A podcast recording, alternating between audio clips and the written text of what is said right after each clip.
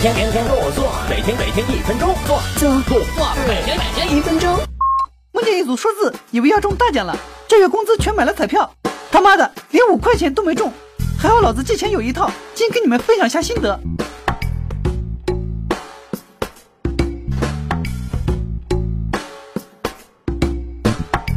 首先准备借钱时要挑下对象，像那种一看就是穷逼或者抠逼的就比较难。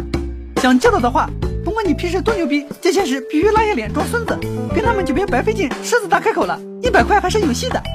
像那种看上去就容易心软的萌妹子，借钱比较容易点，装装可怜就行了。那你一大老爷们儿真好意思，最好是找那种脑子少根筋的借，对他们来说钱是身外物，讲究的是仗义。要是你想借的金额巨大，那得多找几个人，每个人分别借点，这样不会吓着别人，减少人家的经济压力。记住了，有借有还，再借不难，小钱速还，大钱缓缓。是多增攒人品值，关键时刻才能派上用场。